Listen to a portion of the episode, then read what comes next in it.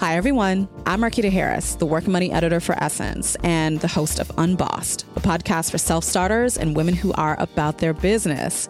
Now, before you get into this Yes Girl episode, here's a sneak peek of our latest Unbossed episode, which drops today.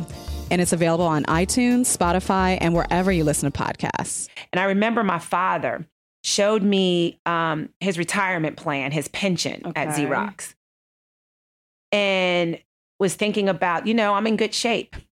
And I was like, Dad, this is not enough. Wow. And how old do you remember? he was in his late 40s. Wow. Um, and I was like, Dad, this is not enough. Yeah. And at that moment, I was upset because he had access to a 401k You were He with just- him or with the with his company. company? He just didn't have information. He Yeah. didn't know that was for him. Got it. And so all these years for you to look at your father and say, this is not going to be enough. Yeah. And then he and my mom had to make a huge sacrifice to try to catch up Okay. so that they could retire.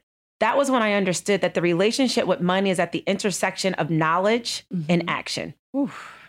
And when I understood that, I was able to have my father take action okay. and get to a place that he could retire years later. That's such, And that is a moment for me. this is such a con- it's a conversation that's so important. Yes. and especially for that generation and for the generation of you know those kids that are growing up with those co- you know with those college degrees and who are able to be in um, these positions of power and Right. and making a certain kind of money you know we're in a lot of ways we're living you know the dreams that our parents had for us but so many of them are in these positions where they are struggling and where they weren't given that That's right. knowledge um can i ask what what kind of sacrifices did your parents have to make in order to kind of rectify that situation? Man. I wow. I I mean it, it gets me a little emotional because honestly, I don't know how they did it yeah. because the cash flow was the same. But the sacrifice was in silence. They didn't tell me like what I'm not going to be able to do now. Yeah. he just said, if my daughter tells me that I have to do something, he trusted that. Yeah. And so, what I think it really meant, he probably was back to eating red beans and rice like when we were growing up. Special thanks to Tashonda. And to learn more about Chase Currency Conversations and to take the pledge, please visit currencyconversations.com slash sign up.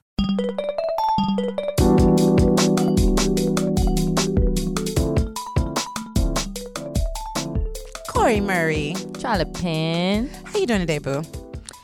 I'm doing a little bit better. A little bit, be- a little bit better. Were you going through something? I was going through a little something. So we're gonna talk about that We're after we talk introduce about the guests, Yes, because you know we care about our sisters. Yes, yes, I need a Care Bear. We do. Oh, you know I got you. Care Bear. Uh, I feel like when you throw the Care Bear bat signal out, I like slide down. Put the love in the hug That should be an emoji, like a Care Bear emoji. because the hug is not. En- the hug emoji is not enough for me. It's not. It's I not. overuse it too. Yeah. People be like Charli again with the hug. I just I need it to look like a real hug. It just looks like two happy hands next to a face to me. but anyway, we have a double header show. And the guests are pretty iconic, Super dope. super dope. Who's on the show this week, Cori Marie? We have two very, very special guests. Who? Very different. And they're both blessing us with, well, one's a blessing and one's a read. Ooh.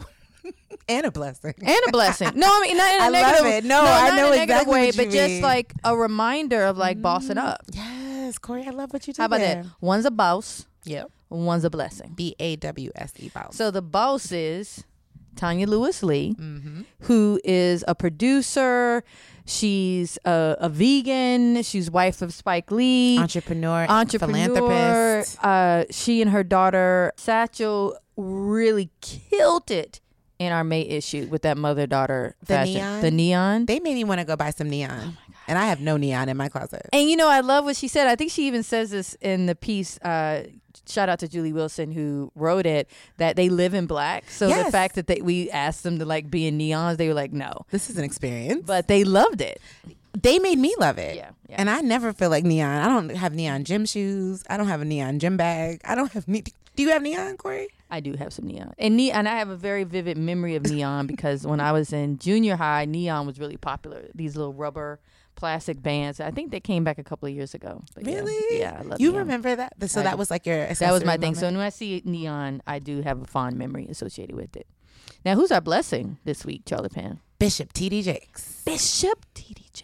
and he was manifesting blessing i mean reading us like it was just i don't if you have if you guys have ever heard i mean you have when bishop td jakes talks with this the authority and the love and the experience that he's bringing to the wisdom and the advice he's giving and he's promoting his new book crushing Mm-hmm. and he just we weren't ready We weren't ready. we I think you teared up. I teared up. yeah. He Oh, yeah. spoke to our hearts. Like Mhm. we were going through some things, we didn't know it. And just listening to him talk about it, y'all just have to hear it. Y'all know what happens when Cori and I get to emo in an interview. You know, it's going to be epic. Please, you know, get cozy with it. But Bishop Jakes, what? That was amazing. And he was just, I mean, I didn't want it to end. So many gems. I didn't. I kind of wanted to, and no offense to you, Charli, because you know I love you. I mm-hmm. kind of wanted to go over in a corner, just let him. and get a private And get a private session, yeah. to like really get individual blessings. Yes. I, I wanted you to leave too. Okay. It's okay. All right. I mean, we're, we're, we're, we're I think we. I We was like, we wait, can we talk about more of my problems and unpack them? But he's great about that. Yeah. unpacking really relatable issues in your life and make helping you understand how you can walk in faith. mm-hmm. And but wait, wait, I know y'all gonna hear it, but Cori, remember the part where he said, "You don't want to be a road stop." On uh, a, a Mhm. rest stop on someone else's road to success. What did he say? Mm-hmm. He was like, "You want to, you want to be the, you want to be at your own destination, not." I don't remember verbatim what he said, but it was something like that. It still sits with me Yeah. Like because i was talking about being overwhelmed Mhm. and overcommitted to other people that i love Mhm. which we are all guilty of Yeah. right do you overcommit Cori i I- overcommit All the time. see like i'm always like i got you i got you but then i don't have me right and i think we were talking to him about that and he was like okay well then you are a part of their road you're their dest- you're their gas station I remember a therapist once telling me because I was frustrated about something, and she's like, "Okay, why don't you write down all the obligations you have to people?" And I did that once, Oh and my she was like, "You have too many obligations to people."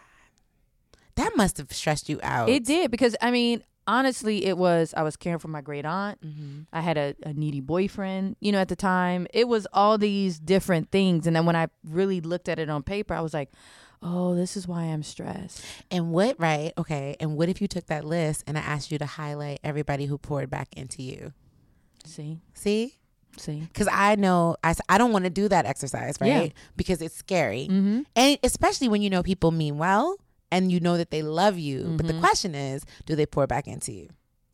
And speaking of pour back in, I feel like when we left our second chat with Tonya Lewis Lee, girl, I, she made me want to go start a business, produce a show, uh, Everything. all the things. She's just every woman. Yeah. She's she came in here fabulous, and she is On a rainy so- day, looking like What? like coming off an like Italian runway or something. designer rain boots. So, oh, they were. Did you Uh, see my snap? No, Um, well, it wasn't a snap. Actually, it was IG. Um, they were Louis Vuitton. of course they were were Louis fabulous. Vuitton. But meanwhile, she's like, okay, I'm out here saving lives, inspiring people, and making great television with my husband. Hello. Okay? Yeah. So get into these interviews. But first, we have to talk about all the amazing things that happened this week. Yes. Well, Rihanna's rich as hell. Rihanna is rich as hell. Was that not was that not smooth enough, guys? Sometimes you just gotta say what it is. Rihanna is worth what is it now? 600 million and if you're British, hello British people, um, it's four hundred and seventy-two million pounds. Okay, conversion. And we found out. I mean, it's right here in the article. Oh, but- I was to say. I'm like, I'm reading Okay, it right you here. You thought I had conversions. I mean, uh, that was cute though. conversion app. No, no, no. We do have an audience in the UK. Shout out to them. they appreciated that. Actually, no, real time. I forgot to tell you guys that when I was in Jamaica for that press junket for Bond, the lady who was hosting it, her name was Clara Amfo, and she's a huge Yes Girl fan. She is. and she told me, she said, I recognized your voice. And I was like, oh my God. that happens to us. Yes, now. yes. It's amazing. But she's like huge in the UK. I've started following her immediately. Her birthday was recently, so shout out Clara. Happy birthday. happy birthday, boo. She looks amazing over there, strutting around. Br- eh. Um, So I you know gotta that's not tell how you say it, but that's how I say She it. She has to tell us where she spends. So next time we go out there, we can. oh no, we got to do that. It's Yeah. happening. Yes, yes, yes, yes. But since we're talking about our international audience, I'm sorry because you know I'm I'm being the numbers. Mhm. I like to get into the stats. Hello, South Africa. Not just the UK. What's up, Canada? Australia. and the Netherlands. That's what they listen to. We global. Global. Global. So shout out to our international divas and gentlemen. We see y'all brothers. We see you in the comments. I'm not a lady, but I love yes, girl. Yes, sir. Can we do a segment called Yes, Sir? We should. but we see all of you and we appreciate you. We won't. I mean, I don't, and Cori, do you, do you have any comment, love, you want to read, or should I we am just? actually, as you are talking, I am over here typing with my little finger. well, while Uh, you're doing that, I have mhm. to say that watching people like drool over Blair last week, Oh my god. hilarity, hilarity. And someone said that we've raised the bar for boomerang game, Cori. So we gotta we gotta keep our boomerang game We strong. got we have a good one coming up, y'all. So we have a little Twitter love, Cori. Yes, we do. From DC Therapist at Acomo Counseling. I finally got the courage to listen to the Yes Girl podcast hashtag for Diddy episode. At Diddy, it was my first Mother's Day without my mom, too, and you're absolutely right. Black mothers are the strongest women I know. The tears I cried listening to your relatable pain. Thank you. Oh, thank you. That was so beautiful. Oh my gosh. I'm glad you got a chance to listen to it, sis. And can we give a special shout out to Blair Underwood for posting our boomerang? Because, like Charli said, our boomerang game. It was epic. And he says, These sisters don't play. Well, maybe a little bit. Much respects to you both. Thanks for the time. The Exonerated Five, Netflix. Okay. Oh my God. You're Charlie back now, so we can talk about it. Yes. Cori.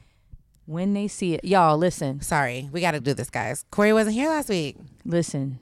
Was if y'all? Haven't. Oh, I wasn't here. Yeah, That's so right. yeah. we can talk about it um, when they see us. when they see us was fucking I'm- awesome. I have not been that physically aggravated and ill from watching a movie, and I can't even remember since since Twelve Years a Slave. Did you see what LeVar Burton said? And then Ava retweeted it. He said it's required, like, it should be required like, Like the roots. Yeah, And I really like wholeheartedly Roots agree with that. Yeah. Mm-hmm. Mm-hmm. Did- I had like a, like, to your point, I had a physical reaction. I felt panic and heaviness in my chest, and I was like, I was literally told myself, I was like, I'm having a panic attack. He Yeah, was like, You yeah. probably are. yeah. This is horrible. I had to, um, and I'm even saying this to show out. So I went to the premiere at the Apollo, cried there, full on tear, like Oh full on tear. But then because we were interviewing Blair the next day, and I wanted to finish watching it, so I came home and watched the rest. Cori. Full on tears again. I cried so much. It was just like I stopped wiping them. I was like, I'm gonna feel all of this. They took their childhood. In one instance, they took their childhood. Oh my god. And you know what it makes me think about when as a kid or you know a teen you do that one thing like you just you just kind of want want to go out and have fun for that Yeah. one second and the consequences that could change your life just or like just that. follow the crowd, right? Just Yes. be out and Yeah. about. These boys didn't even. What blew my mind is really understanding how they didn't know each other. Ex- Two of them did, but this idea that they could actually say that all these guys were a gang of, Mm-hmm. um, of what they call them, monsters and animals, who didn't even know each other. You know what I'm saying? And then the fact that they were able to coerce their family members into going along with it, I didn't know that either. I didn't know, and um, that was interesting when Blair was talking about it in our podcast, like the rules that, not the rules, but how you need to educate yourself if you do get arrested. What are your real rights? Absolutely. because I love Aunjanue Ellis, especially like when Yusef's mom came in. Shout out to Aunjanue Ellis who did the goddamn thing in that role. She was incredible. when she Niecy was too. like, "How dare you have him? He's a youth. Don't make him She sign anything." rights. She knew her rights. and the lie, but then okay. the lie. The part that really stuck with me, and and, and I, I know that this is all factual, but if this happened exactly the way it was dramatized, I'm sick. The fact that Korey was waiting for his friend was not a suspect. Nope. Was never even in the park. Didn't Nope. go. Remember? Mhm. He never even went to the park. no, he was at the park. No, he wasn't. He stayed with the girl, didn't he? No, he left. So he was fan. Remember Oh yeah, wishing he was, that yeah, he, had he was in jail. He was fantasizing That that, he he had, stayed. he had stayed. okay, he did go, but he wasn't on the name of suspect. No, And then he went with his friend to the jail. And he said, I'll just come because I don't want you to get in trouble with your mama. yeah, Fell asleep in the waiting room. Mhm. The mother came and got Yusef and said, We're leaving. They didn't realize he was still sleeping there. Yep. And they figured we lost one, so let's just grab this kid who's not even a suspect and ended up talking him into doing the video confession that really brought them all in. Because he they kind of had all the pieces and they needed someone to pull it together. You know what, y'all? Sorry, we didn't say no spoiler alerts, but we know you've all seen this. And if you haven't seen it, go watch it. Go watch every moment of it. And yes, it's going to be hard. Yes, you're going to feel sad, but and it you isn't need a to spoiler because it. this really happened. It already happened. It's And it- part of our history. And it happened with Emmett Till. It happened with the Scottsboro Boys. It could happen again. I have watch to this. admit, I'm really enjoying watching. What's her name? Fair whoever. I'm not ever going to give her any legal glory of giving her full name, but you know who we're talking about. Fairstein. I'm Oh, loving watching her get dragged Yeah. and lose everything. I love it. It is long overdue. And the fact that she's still to this day, to this day that we're recording this podcast, defending her action, her her and saying that she thinks these men are guilty. And I find the audacity of her to go to Ava DuVernay and be like, "I need, I need script approval." and I want to negotiate. This woman ha- is clearly a psychopath. No, And then you say you did all this in the name of protecting sex offen- um, victims of sex abuse and sex crimes. Really? Like that's who was in charge of sex crimes? Cori. But also, I heard that the woman who was raped still tries to say that that um she's Oh, I she's. that. I read, and I don't now that so much information is coming out, you don't know what's actually true or not. Yeah. But I heard that Trisha said she's still convinced it was more than one person. But I can understand why you may think that if you were beaten beaten that Beaten like that way. But we'll never know who else was involved. But we know it wasn't them. no. You know what I'm saying? And whew, I don't know if I could ever watch it again, though. I'm gonna be honest with you. And I was talking to um, a friend, and she was saying she's not ready to watch it, but she just let it run because Oh, yeah. she wanted to support. I saw Ava. Crystal West. Um, she she tweeted that too. Yeah, That she's like, "I'm helping Ava get these streams because I can't watch it anymore." yeah, Yeah. And that's um, and you know what, y'all do that too. Mhm. If you're not ready, that's fine. Just turn it on, mute it, and let Ava support Ava because this is a masterpiece. It is her best. Can we work. give her all the awards? best best work? It was, It was so brilliant. good. Every every part of it. Every part of it. Oh my god. I'm glad you were back so we could talk about it. Yeah. Because I was like, Cori, like, oh my, and you warned me. You and Blair, you guys were like, hold on. My husband was deeply affected by it. Oh, I'm sure as a man. Oh God. Oh my God. And now he's like, "Oh my god, we have to have a girl." I'm like, "Don't say that," you know. But my, like, But, yeah. and it's rough for them in different ways. But you know, I know any mother of a son in that age group, it this may be the hardest thing you've ever watched. Mhm. And those young boys who played these five characters, they are phenomenal. Phenomenal. This might be. I don't know what. I mean, Ava. This is The this Emmy is nominations will be revealed in July. Can she I get an Oscar too for like a short? She might be because the way Netflix is set up right now. Right? Has anything from Netflix like you know short like a documentary? Well, based on No Nations, they were nominated. Okay. Yeah, for an Oscar. All right. There you go. Yeah, I think they can make a I think we gotta rally around that, guys. Yeah. Let's throw all the awards at Ava. So Cori, you know, but seriously speaking of streams and Netflix and our, our undying love for Netflix, Netflix is taking all our time because the reason Tonya Lewis Lee is on the show is because she's gotta have it. It's back. Nola is back. And that's a whole other thing that everybody's been mentioning. Can we just shout out to Jasmine B. Knowing I love her. because Jasmine really is fantastic in helping elevate their platform Strong Black Leads. And this is not an ad for netflix but right now This is they are doing the critical work. The critical work. from when they see us to the joy that they brought me and always be my baby because i am now fully in love with randall park. Yep. okay i, I found out yesterday he's married so I'm he's gonna be in my fantasy list. But that was super cute. I love someone great. Someone great was excellent.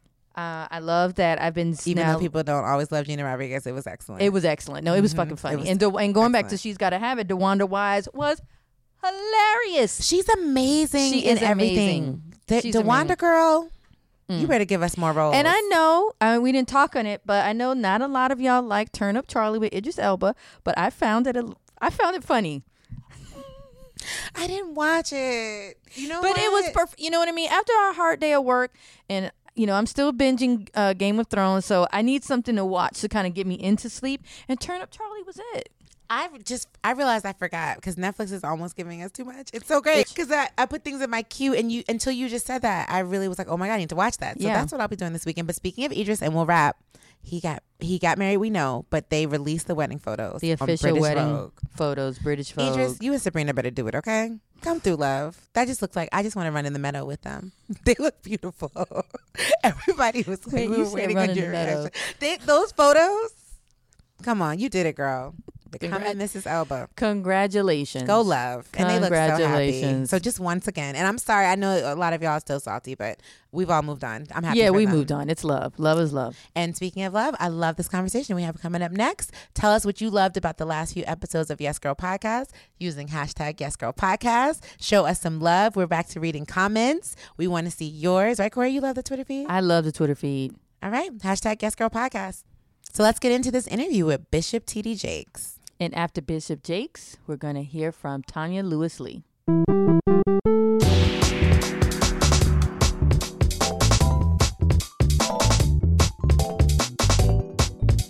Charlotte Penn. Cori Murray. You know, when this interview request came through, um, I was like, this is a message from God. Oh, yes. I was like, oh, I need this. We were overdue for this. We were overdue. Now I know this person has a new book. Mhm. They have. Uh, we're gonna go through the receipts a little later, but um, I was like, no, this is for me. I know. It was a gift. It was a gift. Who's here, Cori? Bishop T.D. Jakes. Good morning, Bishop. That would be me. That would be you. We were yes. so excited to have you back. Oh, it's wonderful to be back. See you doing well, going good. That's a, that's a blessing. It's good that we got together again. Yes, Bishop Jakes is a friend to Essence, everyone. You have to know we have been working with you for years. Yeah, oh, way back. You are family. Yeah, that's right. that's right. Can you tell that story again about the who got Oh, how I, surprised? yes, okay. So just to show you how big his heart is, in case you didn't already know, but we know that you do.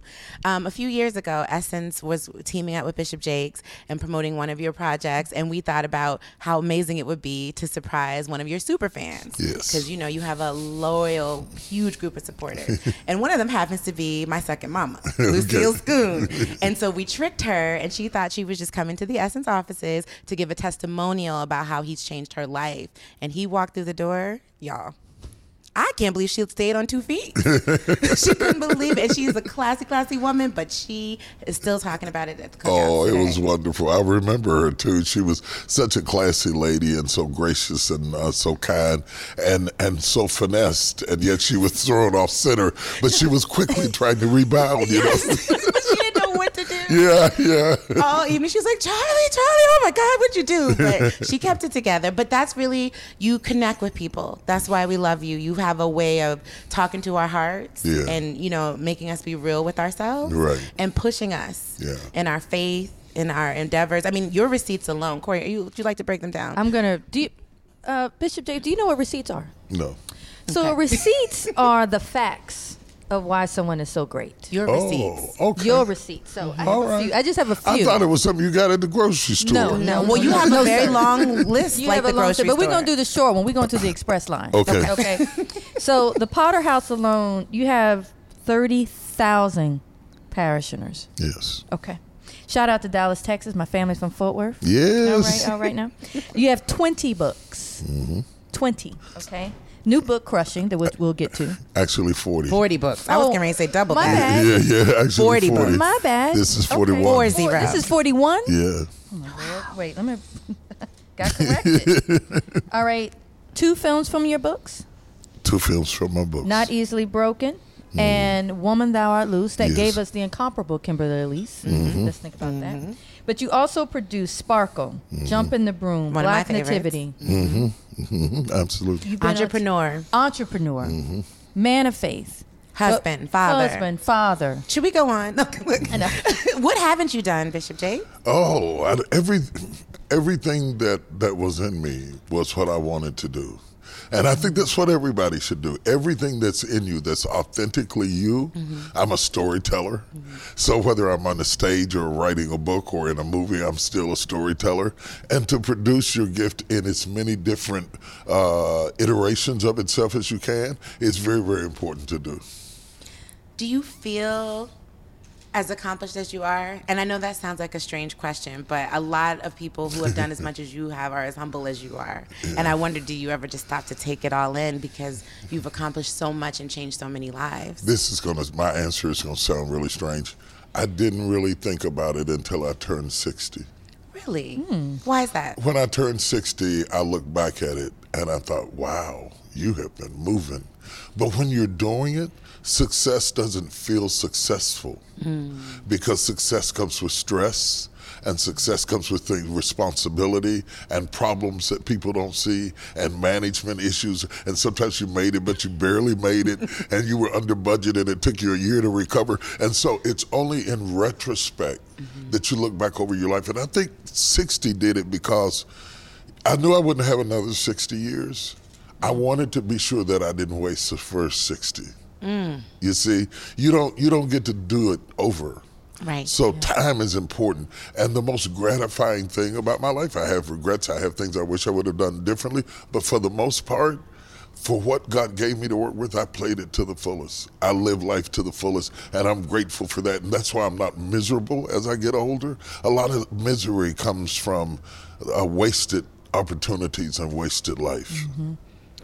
Ooh, that I'm just taking Can we all take that, that in, in. for a minute? Yeah. Let me take. Oh my god. Misery comes from wasted opportunity, and that's why. I mean, correct me if I'm wrong. That's why you brought us crushing, right? Your right. latest book, because you're teaching us or talking to us rather about pushing through the pain yes. and the suffering. Yes, and and and the funny thing there are different iterations of pain because there's an obvious pain. Some of them I talk about in the book. My daughter got pregnant at a very early age, and mm-hmm. as a parent, you know, you blame yourself, and it was traumatic at the moment. My mother had Alzheimer's, died in my arms. That mm-hmm. was obvious pain. Mm-hmm. Uh, my mother-in-law died when it went into the hospital with Guillain-Barré, and two weeks later she was dead. That was obvious pain. But there's also secret pain, broken heart mm. Emptiness, loneliness, alienation, mm-hmm. disappointment. Those kinds of things come into your life and nobody comes to comfort you. No flowers come, no no ambulance comes. Mm-hmm. These are the things you bear up under your breath and, and, go to work and say, Good morning, welcome to JC Penney's and keep on smiling. Mm-hmm. But beneath it all, you are really crushed by an, an, invisible pressure. So I deal with both of them in the book. You know, the crushing of raising a child that doesn't like you. Mm. You see, yeah. that, as a mother, that that that is a terrible thing. As a father, that's a terrible thing. Yeah. And you you feel like, you know, how come my family at Thanksgiving doesn't act like the families on TV? Why did we end up breaking the turkey and okay. dropping, throwing the cake at each other? you know, you know, drama, drama. yes. uh, anytime life hands you something that's unexpected, it creates pressure and stress and pain.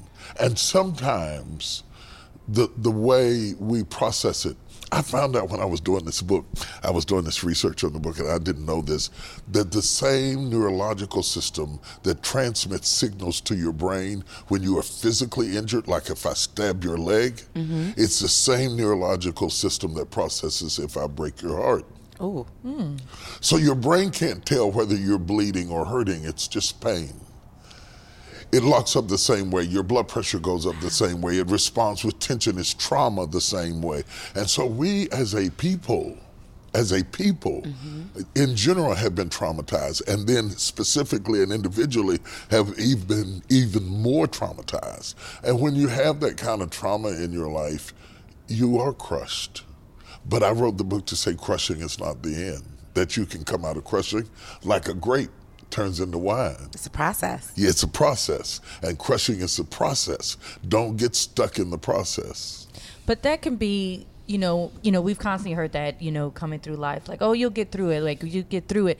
But you talk specifically about going through the transformation. Can you mm-hmm. talk to us a little bit about that and keeping your faith through that? I mean, and I'm talking like real faith. You know, first of all, you have to have faith to survive it when you when you're hit by something, whether it's somebody who broke your heart or broke your leg, you have to survive it. You know, recovery hurts. Yeah. You know, mm-hmm. you can be getting better and still be in pain. Mm-hmm. So you have to survive all of that with tenacity.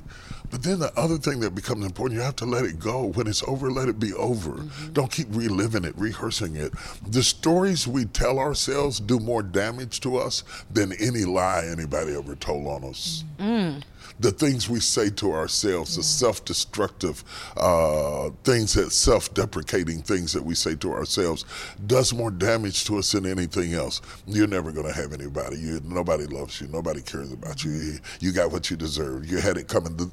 We're mean to ourselves. Yeah, we are. Really, really mean Our to own ourselves. worst enemies. Yes. And so when you start talking about pressure, all of that is coming from the inside. And it is because, and check this out, this is really going to, I think it's powerful. the pressure and the crushing has become your permanent address. It was not supposed to be your destination. Mm-hmm. It was supposed to be your transportation. Mm. But you have moved into it and it has become your normal. And anything that comes that brings you happiness and joy, you're an immigrant. You feel like you're in a strange place. I don't deserve this. You will self sabotage it to get back to regret because you are familiar with that. That's what I want to break up in this book. Oh my God! In the book, sorry, not to cut I'm you off. wait, I- seriously, I, I literally, feel- I literally wrote down when you, you. I mean, it's a subhead, Mm-hmm. and it says "displaced for a dis- divine destination." Mm-hmm. Mm. This place for a divine destination means that when you get into a divine destination, you have to be willing to give up where you were. Hmm. Most people are not willing to give up where they were. It's not where you're trying to go that is the problem. It's what are you willing to leave behind to get there. If you're willing to be displaced, if you're willing to be uncomfortable, if you're willing to be nervous and scared and let it become a new normal over a period of time, you can break through from anything. You can recreate yourself over and over again. It is pressure that turns into power. Yep. So the most powerful people I have ever met in my life are also the people who have been the most pressured, who have been the most abused, who have been assaulted, who have been raped, who have been violated, who have gone through depression, who have lost their job and lost their house. You know why? You come back with a vengeance. You come back with an attack mode on because you're you don't want that to ever happen to you again. So what was meant for evil turns out for your good becomes it because it becomes the catalyst through which you propel yourself into the next dimension. See, I knew we were going to go to church today, but I didn't know I was going to be on my knees. Look, Bishop Jakes, you, my heart is just you're speaking to it. But what I, when you just said, it's supposed to be the transportation, not uh-huh. the destination. So I- this is a very personal question for me, but I think it's something that a lot of Black women can relate to.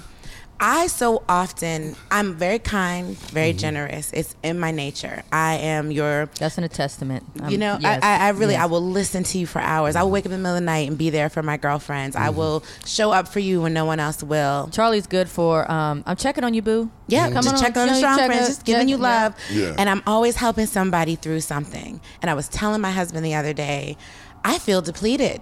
Yeah. No one, I haven't, no one's poured back into me. Yeah. And so I've been everybody else's transportation. Yeah. Yeah. So yeah. I don't even know my destination. Yeah, yeah. You know, I really, I was telling Cori, I'm struggling because I feel like I've moved into this painful neighborhood. We call it Pettyville. Pettyville is what we, we call it Pettyville. Okay. And we, I'm in Pettyville, and I've already started putting up furniture and curtains, and I don't want I to got a live house. here. I have a Cori has a house. I'm still renting. I want to.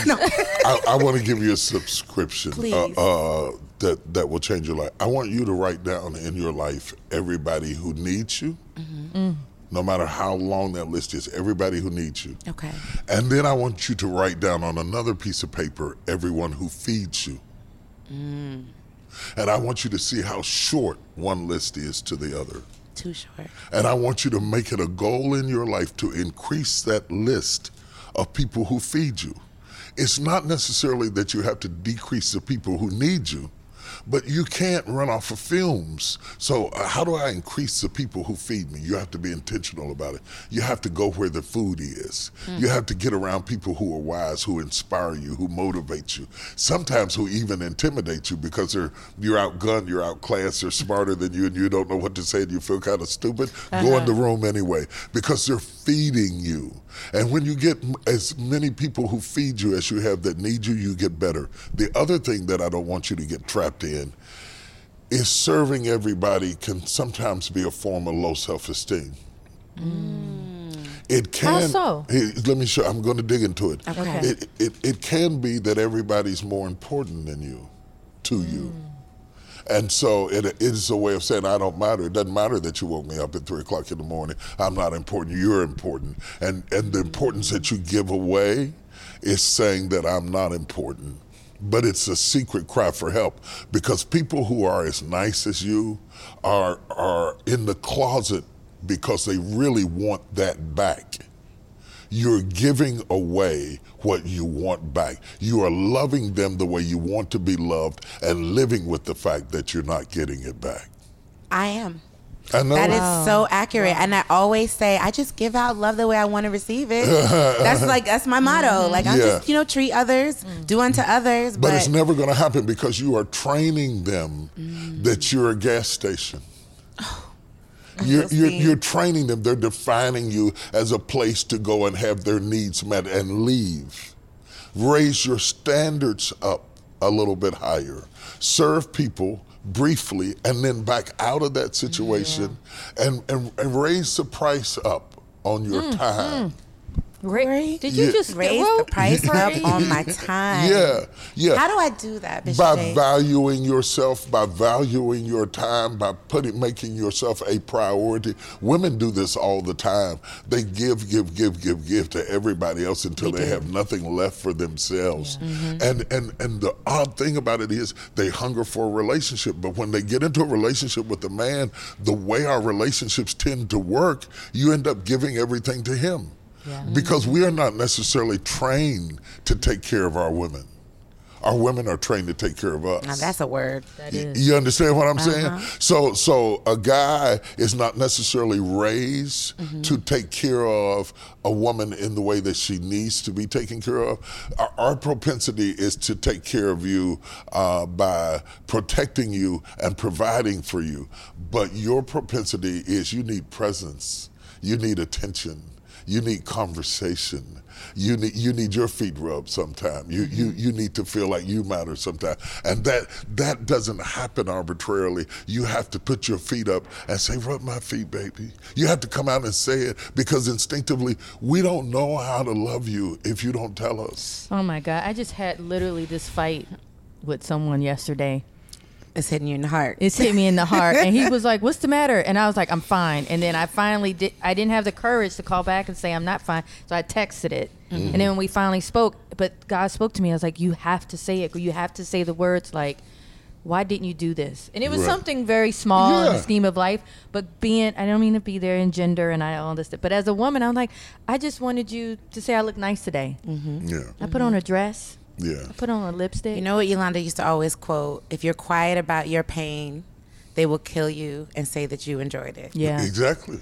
And it, mm. I'm still working on that. I say every day, God is still working on me because I have to learn to do that, to speak up about my pain. The other thing you have to realize, you have to tell people in your life, not just your husband, your boyfriend, but even your children, how you want the love. Yeah. Mm-hmm. Because we might not be excited about makeup. We a, a man doesn't love a woman for her makeup. He loves a woman for the way she giggles or uh, the way she lays her head on his chest. It's little things. And so, what I'm getting from you might not be what you're trying to give me. And you women, you know, I, I put on a beautiful dress. I got nice makeup. I got my nails done. Got a pedicure. Say what? Yeah, All of it. yeah. I got my lip waxed. Yeah, Come on. and he may he may not notice any of it because he just likes you. Mm-hmm. Maybe bareface you. Mm-hmm. Maybe early in the morning with white stuff in the corner of your eyes, you. But you're fun and you're funny, and I like being around you, and my life seems brighter when you're there. So see, then you fall out with somebody because you're not getting it, but you're missing the fact that they're loving you in, in another language. Mm-hmm. Mm. I, what marriage has taught me, Cori, you know, y'all can see Cori. She didn't go down. She didn't go down. I, I need another interviewer. oh my God. We have we have like three minutes left. Okay, but okay, so let me say, you are right. You are so right. And what marriage has taught me, Bishop Jakes, I'm going on nine years in October. In order to count your blessings, you have to see them first, Right. especially in a relationship. And what's really worked for my husband and I are enjoying and appreciating and acknowledging the little things, mm-hmm. The very small things, Mm-hmm. very small like things. you're talking about. And for me, that makes up for so much because I don't, I, I don't expect flowers and all that because that doesn't actually matter to me. Mm-hmm. But I appreciate that he cooks because I don't. Okay, I appreciate that Yeah, he Charli always don't lets me control the television, even on football football Sunday. Like who does that? You know what I Mm-hmm. Mean? right, right, but right. these aren't the kinds of things that people tell you to look out for. Right. So you have to know which your blessings are before you can count them. When when you understand each other, you can be more effective. In the book Crushing, I, I share with you if you don't understand my crushing, you don't understand my crowns. Mm. Because my crowns were made from my crushings. And intimacy is intimacy. And so if I let you mm, see mm. into me, mm-hmm. you can see how I've been crushed. You learn how to love me by learning where I'm fractured. Maybe I'm fractured because I never had a father. Maybe I'm fractured because I never had a job. Maybe I'm fractured because I'm dyslexic. Whatever my insecurity is, you, you're the filler that fills the gap, which makes me crave you. Listen, listen, I know we're running out of time, but I got to give you this. You got to get this book because there's something you have to understand. Okay. As long as you become an answer, you never have to market yourself. Because people never call a question, they only want an answer. And in order to be a great answer, whether it's a business or a relationship, you have to understand what is my question? What is my void? What is my need? Mm-hmm. And when I see you as an answer, I will always send for you. Mm. I will always send for you because I see you as an answer. So, intimacy, as you talk, it's not just rattling, it's finding out where I'm crushed at. Because if you can find out where I'm questioned, my mother never touched me, my mother never handled me, or my mother overhandled me, or she was domineering. And and what how did you feel about that? Becoming an answer to anybody on a job, in a relationship, in a position, in entrepreneurship. If you start a business and it's an answer to a problem, it's gonna go crazy. It's gonna explode because you want to solve a problem and you'll always be in demand. Eyeshadow won't do that for you. Lipstick won't do that for you. Getting extensions won't do that for you. Sometimes you put the most effort in the things that matter least in a relationship. Well, I strive to be an answer, and not All a right. question. Yeah. And know my question. Bishop Jake. Wait, Crushing. I got one more question. I noticed on your sleeve here, you got uh, it monogram Bishop, but I, mm. we want to know when are you Bishop and when are you TD Jakes? Mm. Who's what's the difference? is a great question. Oh my God, I don't know that I've ever been asked that question. I'm seldom thrown off guard. My, I, I'm, I'm a Gemini. My wife says, I say there's two people in here. She says there's 10. you know, so, so we argue about that all the time, how many people there are. I, I, I can switch on a dime. Mm. Really? Yeah, because being the bishop is is what I do. It emanates out of who I am. I never gave up who I am for what I do. Mm-hmm. People say Bishop Jakes is a pastor, and you you you know me as a pastor, Yes. but I knew me as a person. Mm-hmm. I was a person before I was a pastor, mm-hmm. and so all I have to bring to the table is who I am. But if I give up who I am for what I do, then I become an actor. So you understand what I mean? Then I become an actor and I'm never off work. So when like I am so diverse, you know, liable to see me in some raggedy jeans and a baseball cap turned around backwards on my head. I am not going to be one of those preachers walking around in the grocery store with a suit on and a clergy collar talking about God bless your daughter. No, I'm going to be in there with some scuffies on and some raggedy pants on, and I'm going to be going after the chicken wings. I don't make, I don't let people make me act like a celebrity Mm-hmm. because it robs you of being a person. Yeah. Mm-hmm. So I want to be able to go in the grocery store, and I resisted the urge to run and hide when I became famous mm-hmm. because fame robs you of the things that I love most about life, and that's normalcy. Normalcy. Just normalcy. You don't have to look good every day. Nope. Come out with your hair band. Yeah. You know, hit the street, jump in the pool. We'll fix it later. You know, have some fun in your life. I learned this because I was raised by a dying father. Mm. When you are raised by a dying father, you learn how to live. Mm. Yeah, because life becomes precious Yeah. when you watch it leaving.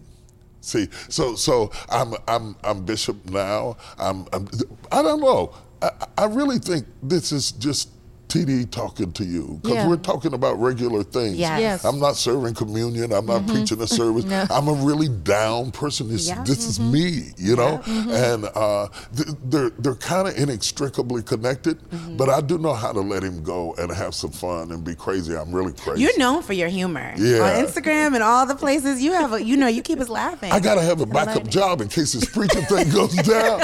I'm going for stand-up comedy, okay? I'm going for You- you stand-up comedy. well, I think your authenticity is your superpower, and I think you. we can end there because really that is what you have. That's the tool in which you've used to really help communicate Thank to you. so many people and touch us. I want that authenticity to be relevant in everyone's lives. I wrote the book Crushing because I want us to come out of this woe is me place mm-hmm. and be happy like we're being happy right now. Yeah, we are. Thank you for making my day. Thank Oh, Thank you. you so Thank much. you. And you guys Thank go you. get Crushing, read it, download it, read it twice Yeah. because it will speak to your heart. Bishop In Nick, thank you stores everywhere. Thank you. Charli, I'm so glad we just replayed that because I forgot how much of a word Bishop Jakes gave us. That was the word. Whew. I think we should do an encore of this episode next year. We should. Just to remind the people. We should do deep. like send out transcripts of the conversation. We need Twitter cards, Yes. quote cards. But up, speaking of quotables, the next woman up next, more gems, y'all. Tonya Lewis Lee.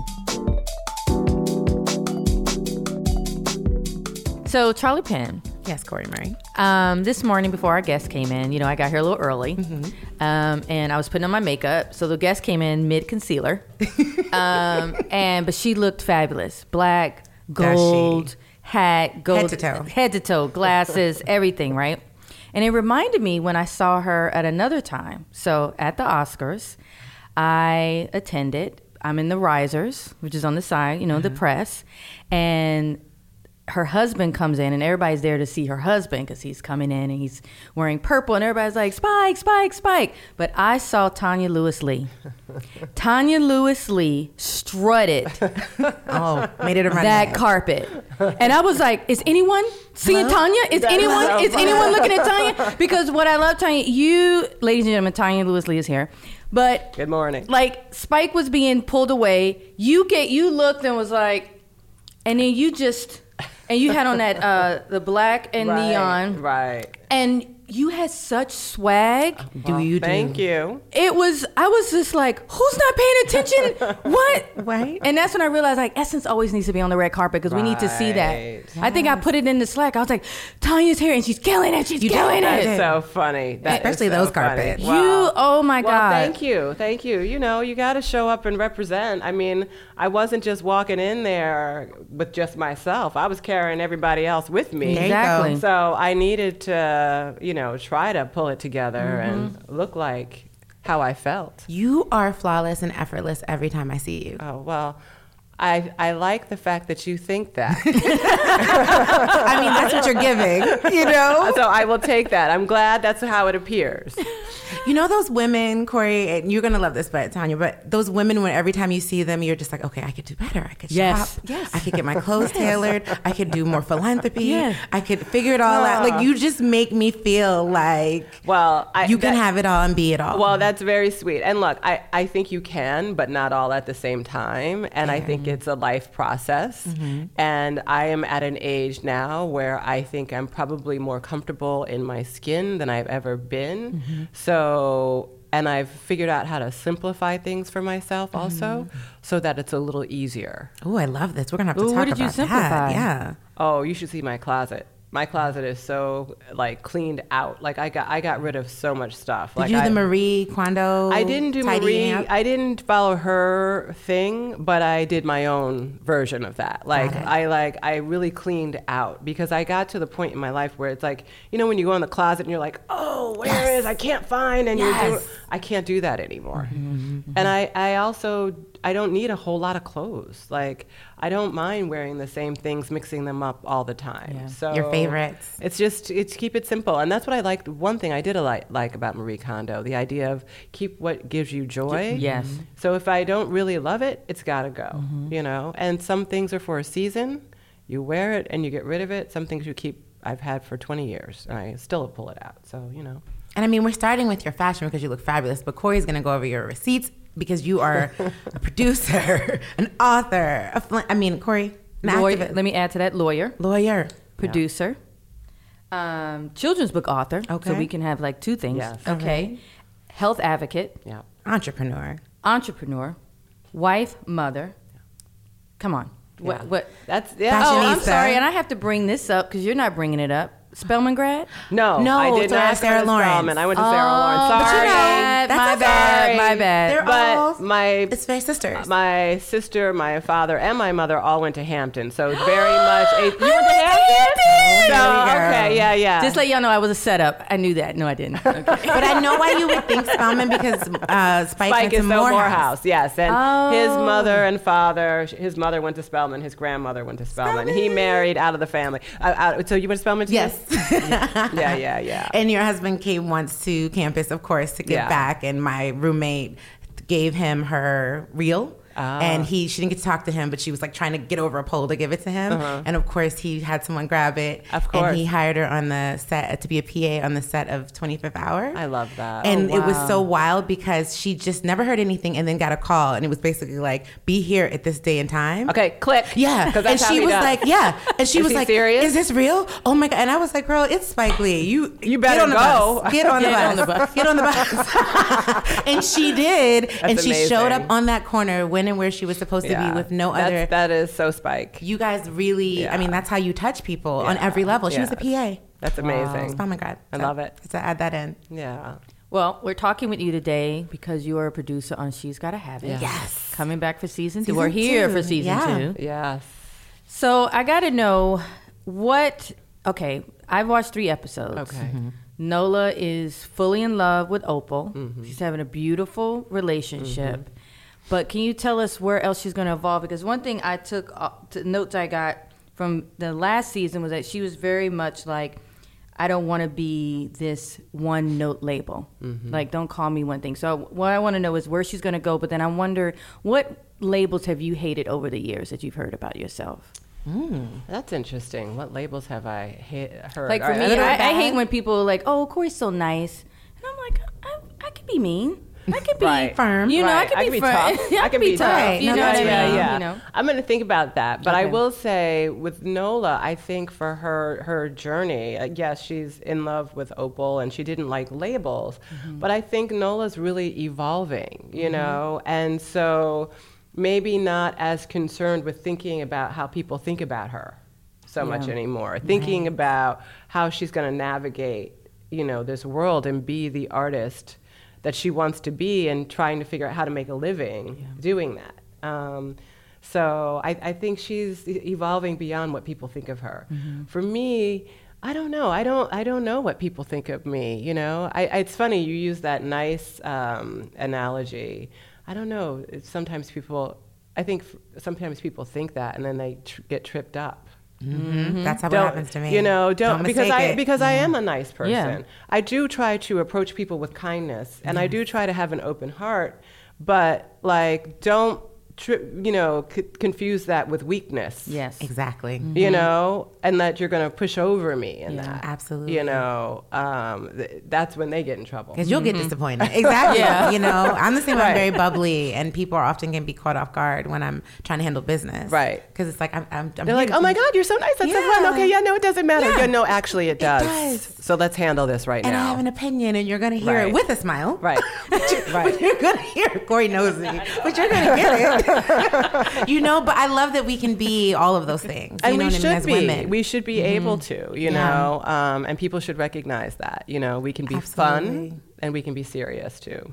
You know what I like about She's Gotta Have It and what I think it explored in season one and I know it will continue to explore in season two is this idea.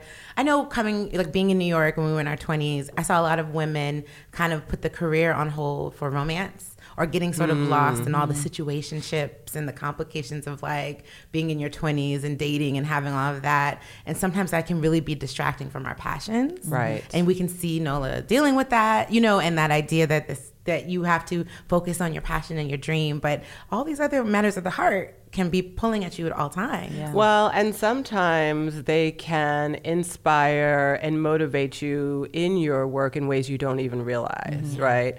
I mean, love love is great, but love can be painful. Mm-hmm. And as an artist, quite honestly, that pain from love can be a gift. Oh yeah, Yeah. Oh, yeah. Oh, There's yeah. a scene where she talks about because she's she's hesitant to share her pain with the mm-hmm. wider you know, she said it's not for public. Right. But her therapist tells her like, well, other artists do it and they've benefited from it and it still can help people. Absolutely. Exactly. I mean, and again, what I what I really love about about Nola and what we are able to do with her is really explore all of that. Mm-hmm. Like, you know, dig in a little bit. Like, and and it's funny, even in the writers' room, like we all didn't necessarily agree. So some of the debates that you're seeing on screen are debates we actually had in the writers' room. You know, oh, about wow. you know, some people really feel like as an artist you don't want to sell out. And what does mm. selling out mean to you as an artist? Mm-hmm. And then other people are like, what do you mean selling out? If someone's paying you for your art and you're able to make a living doing that, how is that selling out? That's the Yeah. point. Some That's what you're say. trying to Yeah. do. Mm-hmm. You know, um, so so that's kind of that we we have fun with that in the show for sure. What's it like inside the writers' room? Because it's such a cool On show. this show. On this show in particular. Yeah, you know, it was really great. I mean, we it was mostly women. We had three men out of uh, and uh, six or seven women. Is this a change from last season? no, uh, first season also First, okay. was uh, majority women as well. Um, we had uh, a lot of playwrights, not so many TV writers or you know traditional TV writers, um, and it was great. I mean, people were passionate, uh, um, really smart, um, thinking out of the box you know but at the same time i mean spike created nola darling. He's directing all of the episodes. Yeah. it's it's his show really right? And so the thing is he also has things in his mind that he's not necessarily communicating. Maybe he doesn't even fully it's not even fully realized to him. But so if something comes up in the room and he's like okay no not doing that. Next people are like wait but i want to talk about It. he's like i don't want to talk about it because i'm t-. and it, it's an adjustment for us because he is already a few steps ahead of us Yeah. and he's not going to stop and explain it to us It's his baby, it's yeah. his it's his baby and so we have you know i think for all of us it's kind of an adjustment to you know understanding that because most shows the director doesn't direct all of the episodes Interesting. Oh, yeah. you know they usually they have do. different directors Oh, coming on alternating. Got it. Right. He's- he directs all of he them. He directs all of them and uh, you know has a vision What was one thing you told him Nola had to do when, because this was 30 years ago? What was one thing you said, okay, Nola has to grow in this way? Well, I think as we really went into the second season, because first season I feel is more closely related to the actual film. Yes. I think for second season, uh, it really felt like, you know, as much as yes, the, your lovers in your life and your relationships are really important.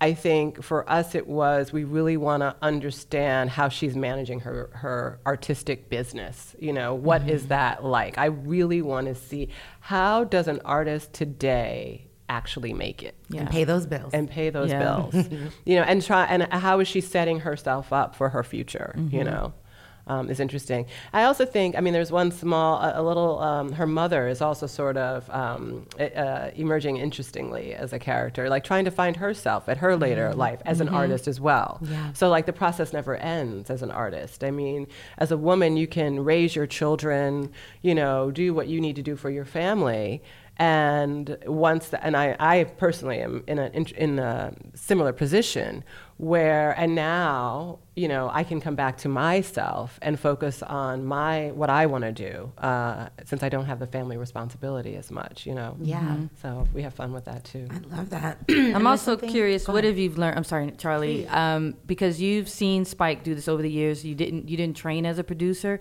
but what have you taken from watching him and and really his colleagues over the years and how you approach your projects that you produce? It's a never ending grind you got to get fuck up Oh, you can cuss. okay you got do. okay you got to get the fuck up Yeah. in the morning mm-hmm. and get to work. Mm-hmm. It's just, it is never ending. It's a constant grind. Do you want it or do you not want it? Mm-hmm. And are you really going to do the work to make it happen? You know, I mean, that's really the bottom line. Um, you know, I was talking to someone earlier today about the fact that producing really, I mean, at the end of the day, it really is problem solving. Yeah. What's the issue? What's the problem? What are we working on? Who do we need? What do we need to get it done? And how are we going to get it done? Uh, and it really is all about just being on it constantly, making it happen. Um, it's not. It's not. It's funny, you know. You talk about the Oscars, and you see everyone there all glammed up, and everyone looks beautiful, and it's all. I mean, Hollywood is so good at that, right? Right. Like the, and it looks wonderful. But the fact of the matter is, the work. The grind. It is. It is not glamorous. No. I mean, you know, it is. It can be cold. It can be hot. It can be buggy. It can be. I mean, the food's not great always. I mean, where you're staying's not always Mm-hmm. glamorous if you're on location somewhere. I mean, it is hard work. Um, and it's hard work even just to get to set. Yeah.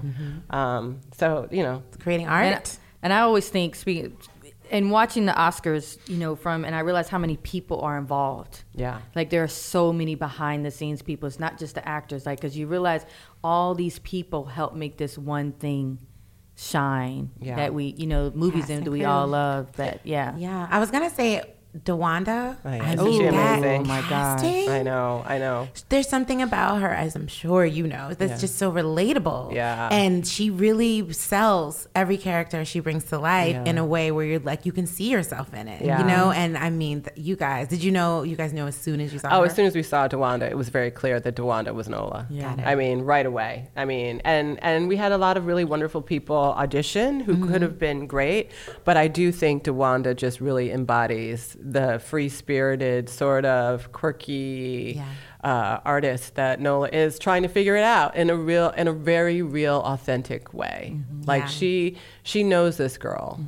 Um, and and and the other, I mean, you know, I love Clorinda. I mean, she's messy. Clorinda is messy and crazy, but thinks she's got it all figured out. I mean, and we know that girl. I know this girl. I know this girl Do very we? well. you know, um, who you know, and and their relationship really evolves and and changes in in different ways, uh, which is fun to see too. I, whose idea was it to incorporate the music? I mean, I know music is a big thing in Spike's things, but I love the music. Like last season when they played "Faithful" by Michelle, I forgot how much I, love that and song. it brought it all back. I know. All right? and with the lyrics. I know. That I was the, that touch right there. yeah, I mean, yes, Spike is amazing with the music. Okay. I mean, that's Spike's thing. Spike, lo- I mean, he loves music. He loves incorporating mm-hmm. music.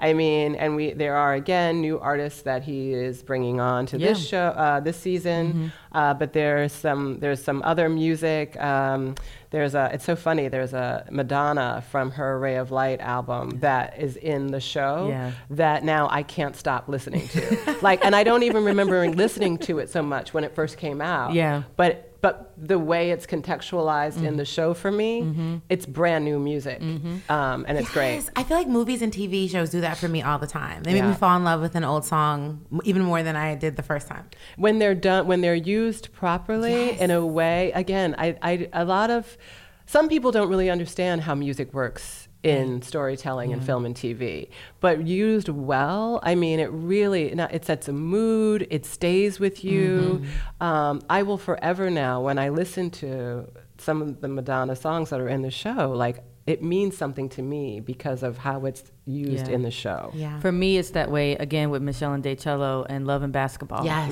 That song right Every there. time I Right. hear it, Yeah. those emotions. yeah emotions. exactly Fool out of me.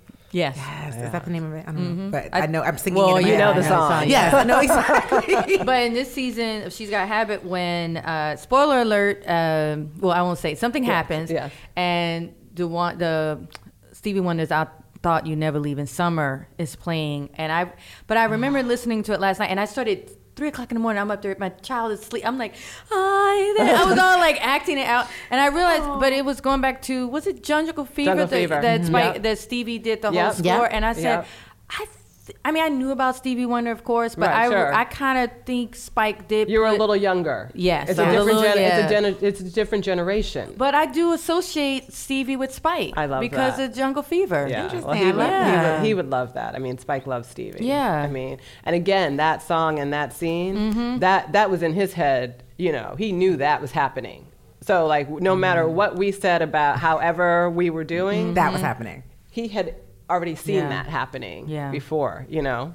So Tonya, I want to know what it's like to work with your husband, like as a wife and as a woman. Like you know, you're both very strong. Mm-hmm. You have very strong mm-hmm. personalities. You know what you want to do. I see that. Obviously, you're soulmates and you work well together. But you know, mixing business with pleasure. It's not easy. It's never easy. It's not easy, and Spike is Spike. I was gonna say it's Spike. It's Spike. So what is? what and is I've that lived like? with this for years, right? Where I and yes, I mean he's a wonderful man, a wonderful husband, wonderful father, but he is who he is and who mm-hmm. people tell him who he is all the time. like I swear to God, like during this whole Oscar thing, people were like, "Spike, you're so great, you're so wonderful." Someone introduced him as Spike Wonderboy. I was like, "Oh my oh. God, you guys are making it really hard for me to live with this man." Tonight at dinner is going to be really interesting. you know and so you know sometimes i remember when spike and i first started dating my father said to me he said you know what you tell him to kiss your ass every now and then just for the hell of it, I love it. you know and he needs that mm-hmm. you know now in working with him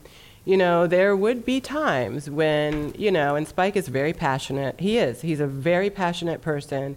What I've come to realize, and in this new age and world, the way we have to deal with each other, Spike will, you know, if something's not right, and again, mm-hmm. he's got a lot of stuff he's managing, a lot of people, a lot of schedule, all mm-hmm. of this, something's not right, he'll go off. Now, he'll go off, he'll, he'll be angry, and then he'll, he can move on. Some people get in their feelings about that. Yeah. But you messed up.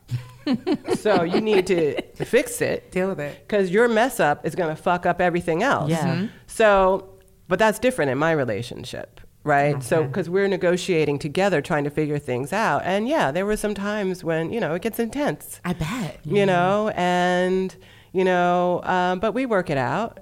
And what I realized though, as a producer, really producing him though, mm-hmm. there was a moment, especially this season, where after work, we were at home and I was talking about something and I was like, oh, right. I don't need to tell my director this because this is just getting him upset. I should, I'm having a husband wife conversation about an Pillow issue talk. at work. But what I'm doing is I'm the producer and he's the director, and I'm working his nerve. So now I need to remember that there are things that I should not be discussing with him or trying to work out because we're in a business situation. Mm-hmm. But it took a minute for me to really understand that. Yeah, you and you're know? juggling those hats. I appreciate that. Me too. I have something like that on a very small level and very basic, but I do that with my child's father. Mm-hmm. I don't let him know how much I really pay the babysitter. Right.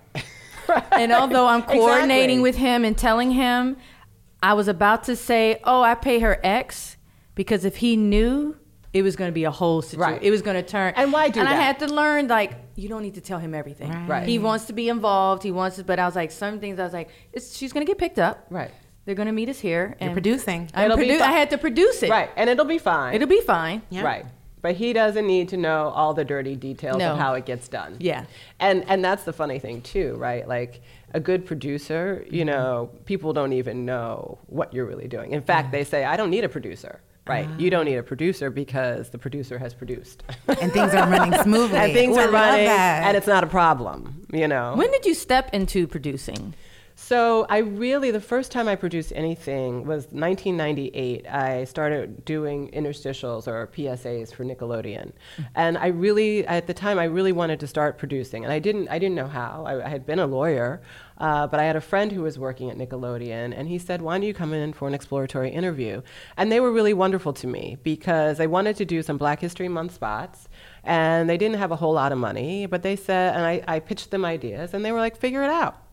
And so that's how I started. Okay. I love And it was that. great. I remember um, years ago you you did a spot for Jaguar. It was like Yes. a little mini Oh my movie. God, yes, that I know it was long, ran. It was a long but it was beautiful. Day. Were you going to Martha's Yes, Vineyard or yes, Sag Harbor? It was- exactly, It was Martha's beautiful. But I, Vineyard, but yes. I'll admit, I was like, I have got to live and work so I can get a Jaguar That and is so funny. And go to the vineyard and play golf. I think we were playing She golf. She sold you the life. Right, she that- sold me the life, and I was like, "This is brilliant. Yeah. I want this life." That was my that was my acting career. That Yes. that and then that was it done.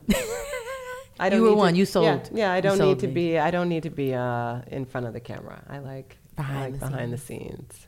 I didn't realize it'd been since '98. That's Yeah, look, I mean, this is a thing. People don't know how long sometimes things take. Mm-hmm. Um, you know, I had children, I've done other creative things.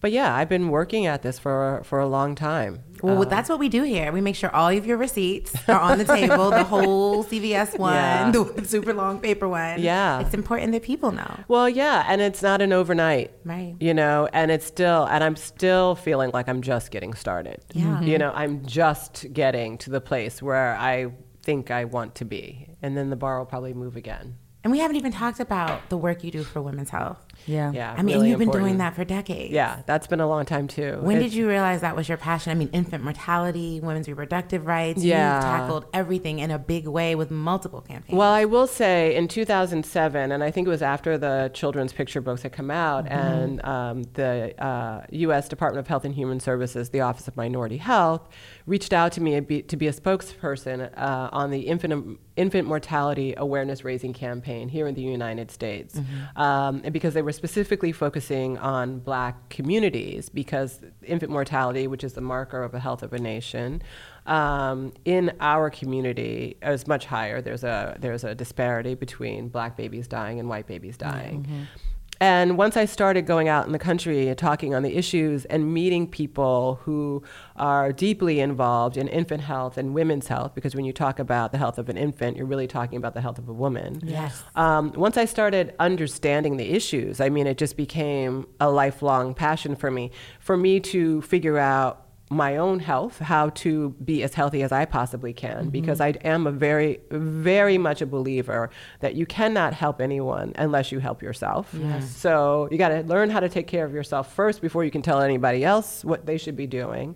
Um, but then when you realize what's happening in this country, especially for us as black women, as black families, it's just I, I have to i have to use whatever platform i have to encourage inspire motivate not only us as black women to take care of ourselves but also to try to help our communities rise up to provide what we need so we can mm-hmm. you know Thank you for that work. Yeah, It and really is your passion. it is, and and what's amazing is when I sit down. I was just at, I just did a talk last night. When you, when I sit down with women, Mm-hmm. I'm finding that we do want a space to talk about our health. Yeah. We all have so many questions. it's many. Mm-hmm. hard, and it's hard. And it's really wonderful to open up the conversation, share what we know, and actually all of us to be able to say, yeah, it's really it's really hard, and you know, I'm going through this thing. I backslide. All, I backslide. I don't like going to the gym, but I have to go to Yeah. the gym. I fight with myself every day to go, but I, I you know, when I go. Um, so I, I, I just think it's really important. Um, and the more I talk about it, maybe someone else talks about it, and they talk about it. Um, But how did you learn to take care of yourself? Because you, what you said is key.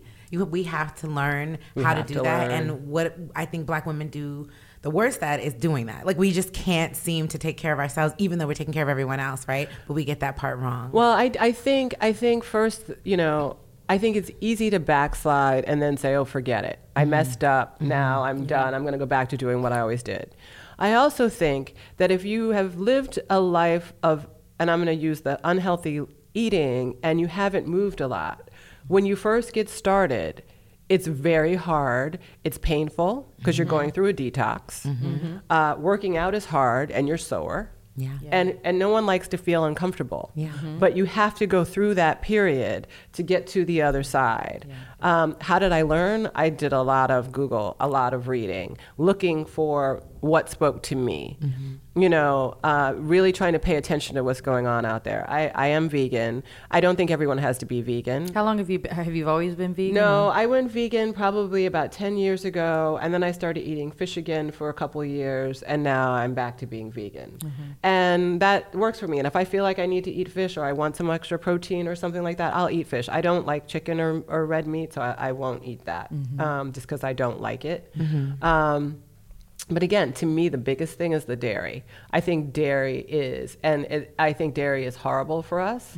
I, I think that I think that dairy farmers should be able to make a living, but I think they are in cahoots with the USDA to get us to drink milk and eat cheese, which makes us sick. Yeah. It makes us sick. They say I was just reading this article the other day about how they're bringing whole food milk, uh, whole fat milk back to schools, and what they've said is, you know, that if you're lactose intolerant, you have a disability, which is absolutely insane. That oh is Oh God. is so crazy. And of course, black people, Yes. Asian people, Latin people are, are lactose Yes. intolerant, but there are white people that are lactose intolerant. But the thing is, that's an enzyme in your body telling you that you should not be ingesting milk. Yeah, it's So- literally flashing red lights. yeah. Right. Like, stop. Stop this. it. Stop, Stop it. this. It's a toxin. Yes. And so instead of listening to the USDA, Uh-huh. we should be listening to our bodies Mm-hmm. that are telling us we should not be drinking milk.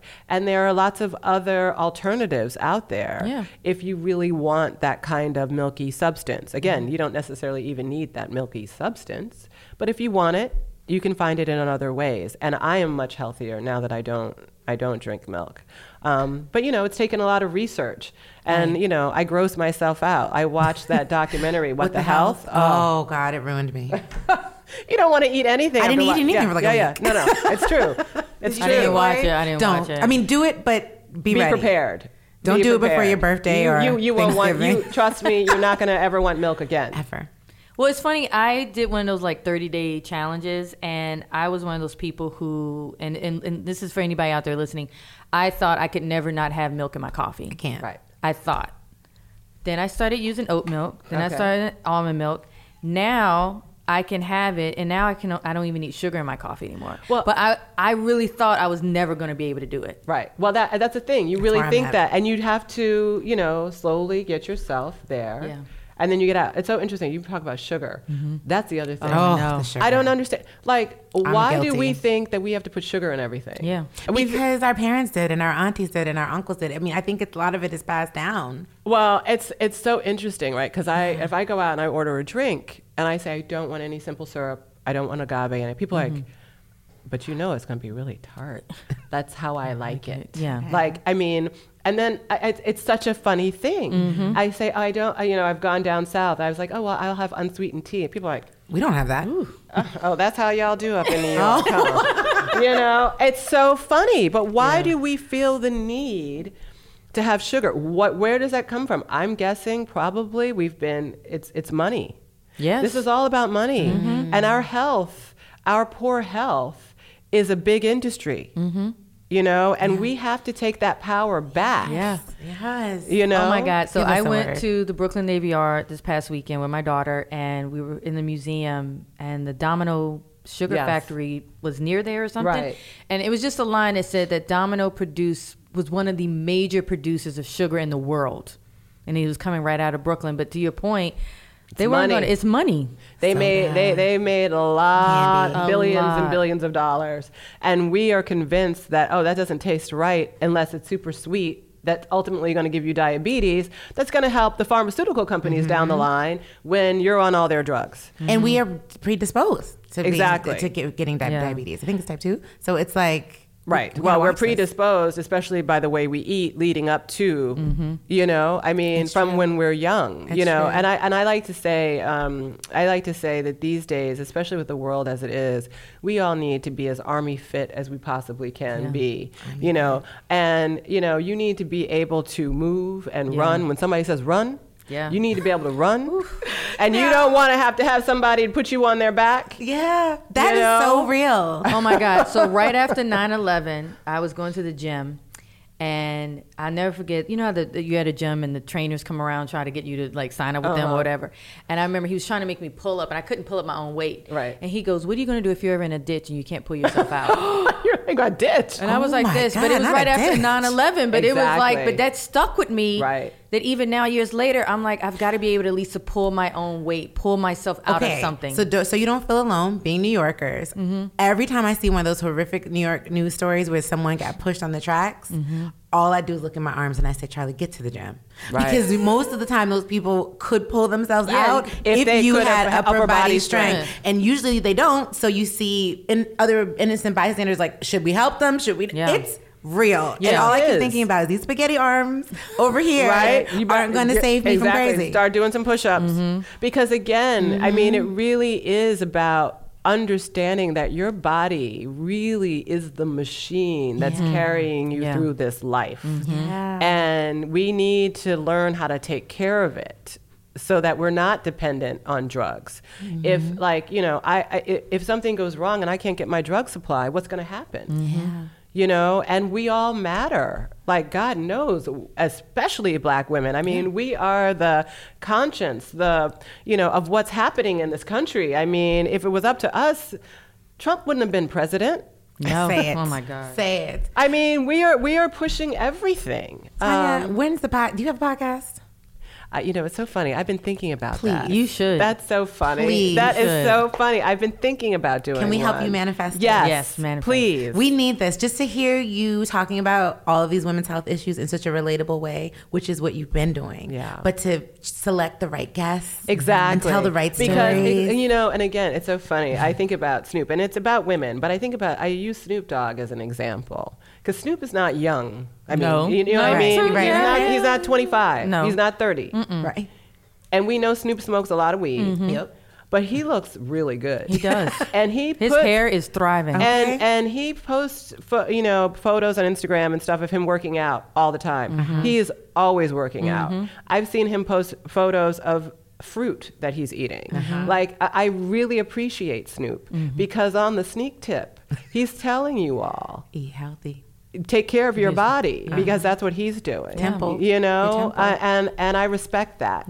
And I think we all need to be and I and I'm curious about everybody. Like how do you really take care of yourself? So there's a there's a model. I'm not going to call her by her name because I don't want to I really don't want to troll her. Mm-hmm. But I read in the paper and I don't know if it's true. It was in the paper, so maybe she didn't say it. Mm-hmm. But I read in the paper that this model said that every night before she goes to bed, she eats a Velveeta cheese and ham sandwich with mayonnaise. And then she goes to bed. Now, now she's not black, but I thought to myself, why why would you put that out there? First of all, we know you don't do that. No. I'm looking at you and I know for fact yeah. you do not eat a Velveeta, Velveeta. cheese and ham with Mayonnaise, mayonnaise. Lord. And probably I, maybe she said white bread. I don't know. So but but that kind of thing to me we can't afford at least in our community. We cannot afford people to talk that bullshit. yeah. No. If you have a platform, and I'm saying that to all of you out here, mm-hmm. if you have a platform, especially when it comes to black women's health, when you look at black women dying in childbirth at the rates that we're dying in childbirth, if you look at how our children are dying before their first birthday, mm-hmm. we need to be healthy. And it is it is egregious, in mm-hmm. my opinion, mm-hmm. for you to be suggesting that we eat like that Yeah. We have a bigger responsibility. Mm-hmm. Those of us who can get on here together and have a conversation and reach a broader audience Yeah. to try to inspire our community to do better. And it's hard enough as it is out there. It's hard. It really is. It's And hard with all we'll the do it resources. through storytelling, which is why I need this podcast, Tonya. Come on, what can we need do? do. Exactly. Because I think I love that. It's you the guys are inspiring storytelling, me. right? I know. I You agree have with to you. do it. And, and talking to different people about how they do it. Yeah. Yeah. You know, Halle Berry has type has type two diabetes. How is she mm-hmm. taking care? I mean, she looks amazing. She doesn't age. But how does she do it? Yeah. how does But she do it? What is Yeah. she doing? And Yeah. how do you, and for black women, I'm going to say it because I'm going to keep saying it. How do we manage the emotional stress and emotional trauma? Because all of those things are triggers, which trigger the bad eating, mm-hmm. trigger the drinking, trigger the alcohol, trigger the drugs, trigger the, you know, stress True. triggers the Yeah. binge Everything. eating. All of everything. it. So we got to start with our minds and our mental health and our hearts and figure out. and our spiritual. Yes. And I don't mean church. Yeah. I mean No, yeah, just the centering the- and- your Yes. center. You have to be good.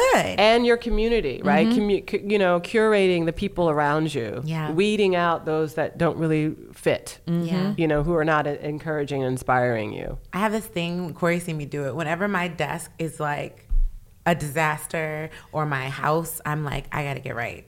Exactly. That's Oh the my first God, thing that's to the- oh my That God, is yeah. that My is my the mental key. chaos. That uh, that's what I was telling you earlier. Yeah. Tidying up, cleaning up Yeah. the house Yeah. makes it all better. Yeah. You can't live in chaos and No. expect that your your life is going to be ordered. Nope, it's not. Oh my Yeah. God! Thank you for ordering our lives. Yes. In the wrap up Thank you side, for we could everything talk to you forever, but we're going to be guests on your podcast. Exactly. Yes, I love claiming that. yes. I'm going to make that happen. we are. can't wait. I love it. Me either. Yeah. Thank you guys so much. What a wonderful conversation. Oh, thank you so Thank much. Come back anytime. Thank All right. you. Well, yes, girl, I will. Yeah. Yeah. Love it. And we're stealing that shirt. yes. You'll see it on the gram. I know. All right. Thank you to our guests, Tonya Lewis Lee and Bishop T.D. Jakes. Be sure to listen, download, or subscribe to more episodes of Yes, Girl, featuring interviews with Jada Pinkett Smith, Amanda Seales, Ayana Van Zant, and Michael B. Jordan. You can find Yes Girl on Apple Podcasts, Spotify, Google Play, and wherever you listen to podcasts. Apple listeners, yes, that's you. Be sure to leave a review and let us know what you think. We love reviews. Give us reviews, more, more reviews. Thank you. Don't forget to talk to us on social at Cori Murray, at Charli Penn on Instagram, and at ManWifeDog on Twitter. Be sure to use hashtag YesGirlPodcast. Love ya. Talk to you soon.